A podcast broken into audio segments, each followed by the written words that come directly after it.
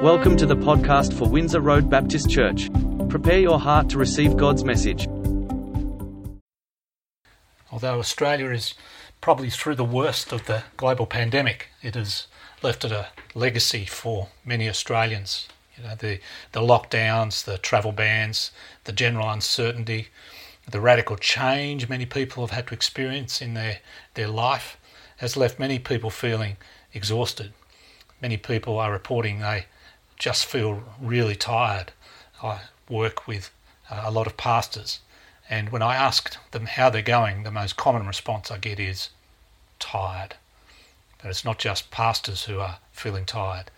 As you, you see this morning, uh, you too might be just saying, I just feel so tired. It's, it's, I just wish I could, could go back to bed, but I can't. There's different types of tiredness, of course. Sometimes it's a, a physical tiredness. The National Sleep Foundation advised that healthy adults need between seven and nine hours of sleep per night. But if you've got babies or young children or teens, uh, you need more sleep to enable growth and development. People over 65 should get seven or eight hours of sleep per night. Uh, but for many of us, that's just not possible. We're not getting enough sleep.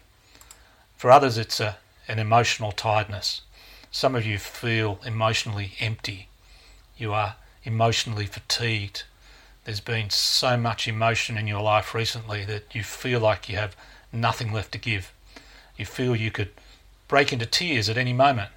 You want to crawl off into a corner by yourself, but you can't. For others, the tiredness is spiritual. You are feeling really distant from God. You, are spiritually flat. The, the fire has, has gone out. There was a time when you were spiritually on fire. You were white hot for God. But now you, you feel cold. You, you sometimes feel as though you're, you're just going through the motions. You can be tired physically, you can be tired emotionally, you can be tired spiritually. But the thing is, often it, it spills over. You're not just tired emotionally, you're, you're tired physically and spiritually as well. When you're physically exhausted, your, your emotional and spiritual life takes a plunge. When you're emotionally exhausted, it can leave you physically listless, listless and, and spiritually dry. I remember one time when I was pastoring, I, I got a really bad flu and, and I missed one Sunday service, but confidently declared that I'd be back on deck for the following Sunday. But I wasn't there was a baptism service and, and so I couldn't I couldn't pull out and I got up on a Sunday morning and I was so physically weak I was I was shaking and I felt so emotionally wrought I just started to cry and uh, I felt distant from God because he I'd been praying and praying that he'd heal me in time and he, he hadn't. The last thing I wanted to do was to get into cold water for a baptism. I remember I was in a really, really bad way. If you have a big year, you'll feel tired. If you've got relationship issues, you'll feel tired. If you're serving the Lord wholeheartedly, undoubtedly at some time, you'll feel tired. I'm sure this morning some of you, as you sit here, are feeling tired. There's an interesting story in the in the Gospels about the disciples and their tiredness, uh, and I think at, at, this particular point in in Jesus' ministry, the the disciples were physically, emotionally, and spiritually exhausted. And it showed. And we'll be looking at their story this, this morning. The context of the story is, is crucial. When you look back at the stories earlier in Mark chapter 6, where, where this story comes from, you see that Jesus had sent disciples out in pairs to do ministry. There had been the physical exertion of walking great distance from town to town, but much more taxing was the emotional and spiritual exertion of healing and praying and casting out demons and resisting the attacks from the unwelcoming. Yet they returned to Jesus triumphant and excited, but still exhausted. And they simply hadn't had the time to recover from that, despite Jesus' best attempts to get them away from the crowd so that they could relax and debrief. The crowd had followed them. They'd gone to a, a solitary place to get some rest, but the crowds had followed them there. And instead of being a day of rest, it had been a long day in the sun as Jesus taught the crowd. And then the climax of the dramatic feeding of the 5,000 with all of the physical, spiritual, and emotional trauma associated with that. Then, in Mark chapter 6, verse 45, we read what happens next. Immediately, that uh, word occurs a lot in, in, in Mark, but uh, here at the, at the chapter 6, verse 45, immediately after the feeding of the 5,000, Jesus made, and, and the word there could be translated compel. Uh, Jesus forced them. You know, it's a quickly, guys, get in the boat. Uh, Jesus made his disciples get into the boat and go on ahead of him to Bethsaida while he dismissed the crowd. After leaving them, he went up on the mountainside to pray. Mark gives no explanation as to why Jesus forces the disciples to so quickly weigh anchor and leave, but he dispatches them and goes up on the mountain alone to pray. Let's see what happens. Verse 47 Later that night, the boat was in the middle of the lake, and he was alone on land. He saw the disciples straining at the oars because the wind was against them. Shortly before dawn, he went out to, to pass by them. But when they saw him walking on the lake, they thought he was a ghost. They cried out because they all saw him and were terrified. Now, rowing across the lake would have been a bit of a task in itself, quite a physical exertion, but not beyond expectation. The problem was the stiff wind that had blown up. They got into the boat at sunset and started rowing, but at 3 a.m. in the morning, they were still rowing. What had begun as a trip across the lake had turned into a monotonous, painful, exhausting nightmare. And we read that Jesus saw the disciples straining at the oars and presumably moved by compassion for them. It says, He went out to them, walking on the lake. He could have walked around the lake and met them on the other side in the morning, but instead, he went directly to them over the water. One of the interesting things in the story that perhaps struck you was it says in verse 48 he was about to pass by them. That's puzzling, isn't it? Why, why would Jesus go to the middle of the lake and then just pass by his disciples? The answer is that little Greek word that is translated pass by. There's another story in the Bible about where God passes by people. It's in Exodus chapter 33. The context there is that Moses is very exhausted himself. He has led the people of, of Israel out of Egypt. And then there had been the whole thing with the golden calf. And now here he is on Mount Sinai again. He's wrecked. In Exodus 33:12 he says to the Lord, "You have been telling me, lead these people, but you have not let me know whom you will send with me. You have said, I know you by name, and you have found favour with me. Well, if you are pleased with me, teach me your ways, so that I may know you and continue to find favour with you. Remember that this nation is your people. You can hear the exhaustion in Moses' voice. But the Lord applies in verse 14 My presence will go with you and I will give you rest. And verse 18, Moses says to the Lord, Then now show me your glory. And the Lord said, I will cause my goodness to pass in front of you. There it is, the same Greek word that appears in the book of Mark. And I will proclaim my name, the Lord, in your presence. Then the Lord said, This is a place, there is a place near me where you may stand on a rock and my glory passes by, I will put you in a cleft in the rock and cover you with my hand until I have passed by. There it is again. Then I will remove my hand, and you will see my back, but my face must not be seen. There's an ancient Greek translation of the Hebrew New Testament, and when it comes to verse 19, the Greek word that is translated in English as passed by is exactly the same word that Mark uses in his gospel. And the purpose of God's passing by Moses was to reveal his character to him. In Moses' exhaustion, God goes out of his way to reveal his character and to give the comfort of his presence to his servant Moses.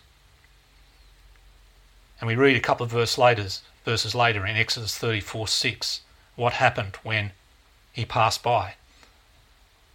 Exodus 34 6. And he passed, there's the word again, in front of Moses, proclaiming, The Lord, the Lord, the compassionate and gracious God, slow to anger, abounding in love and faithfulness. As we saw last week, one of the most common terms that the Gospel writers used to describe Jesus was compassionate. And that should not be surprising because when the Lord revealed himself to Moses as he passed him by, the first adjective to use to describe God was compassionate, followed by gracious, long suffering, and abounding in love and faithfulness. What a beautiful God. And so when Jesus was walking on the lake, he was not passing by the disciples, he was passing by. Nudge, nudge, wink, wink, say no more. It was not so much a statement of geography, but of theology. Mark is highlighting that Jesus passed in front of his disciples and when he did so, he was making a powerful revelation of his character and of his presence, just the way that God had done with Moses in the Old Testament. It was meant to be a reassurance that he was God, full of mercy and compassion, and slow to anger, loving and faithful. And just as God passed by Moses to reveal his character in a powerful and unforgettable way, Jesus was passing by his disciples in a way that they would never forget. God could never fully be seen until the incarnation of Jesus. God covered Moses' face because Moses could not look on the face of God.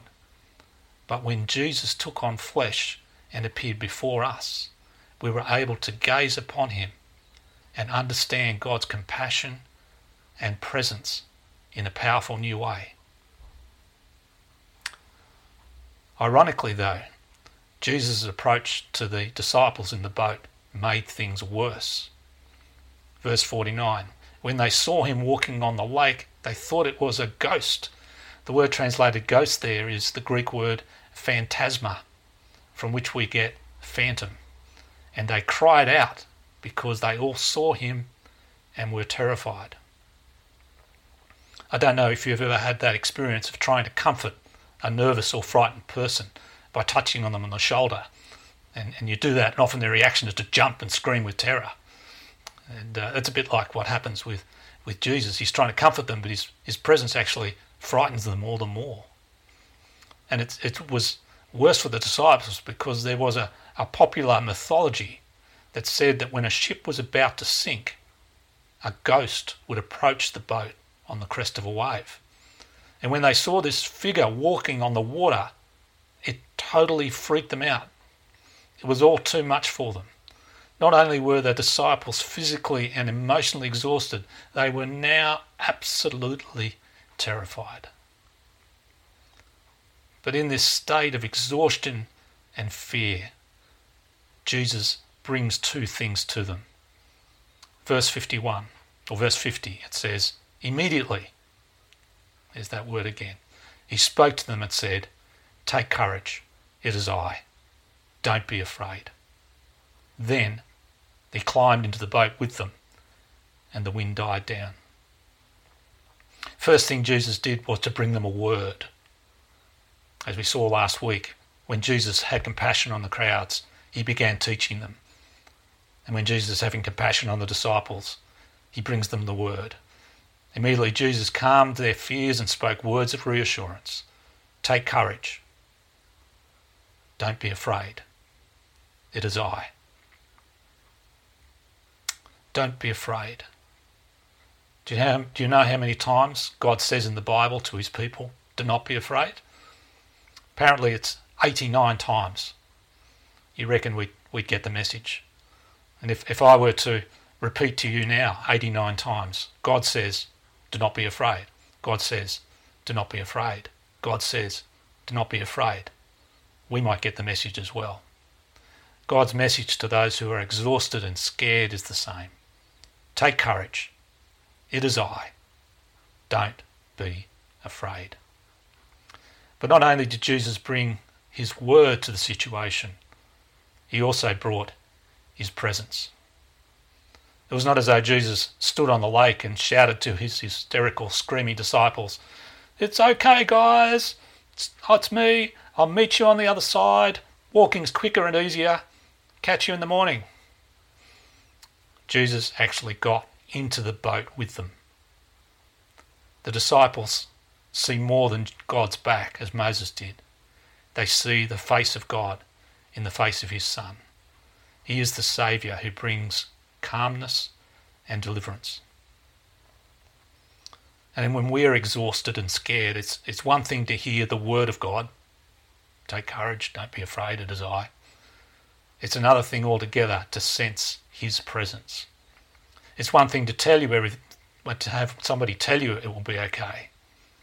It's another thing altogether for them to hop in the boat with you, to sit next to you, to put their arm around you, to know you are going to go through this together. And in a sense, this account of Jesus passing by and bringing comfort to this boatload of historical men, hysterical men is a picture of the whole gospel. God drawing near to humanity in the midst of their exhaustion and fear. God reaching out across time and space to touch the lives of his helpless and frightened people. As powerful as the Word of God is, we also desperately need the indwelling presence of the Holy Spirit to give us real comfort and to give us real peace. And notice that when Jesus got into the boat, the wind died down. I have no doubt Jesus has authority over the winds and the waves, and he had previously calmed a storm. But at that moment, even if the storm was still raging, it wouldn't have seemed as bad to the disciples. When Jesus was with them, the wind did not seem as strong, and the rowing did not seem as difficult. And knowing that Jesus is with us in our struggles makes them less daunting as well.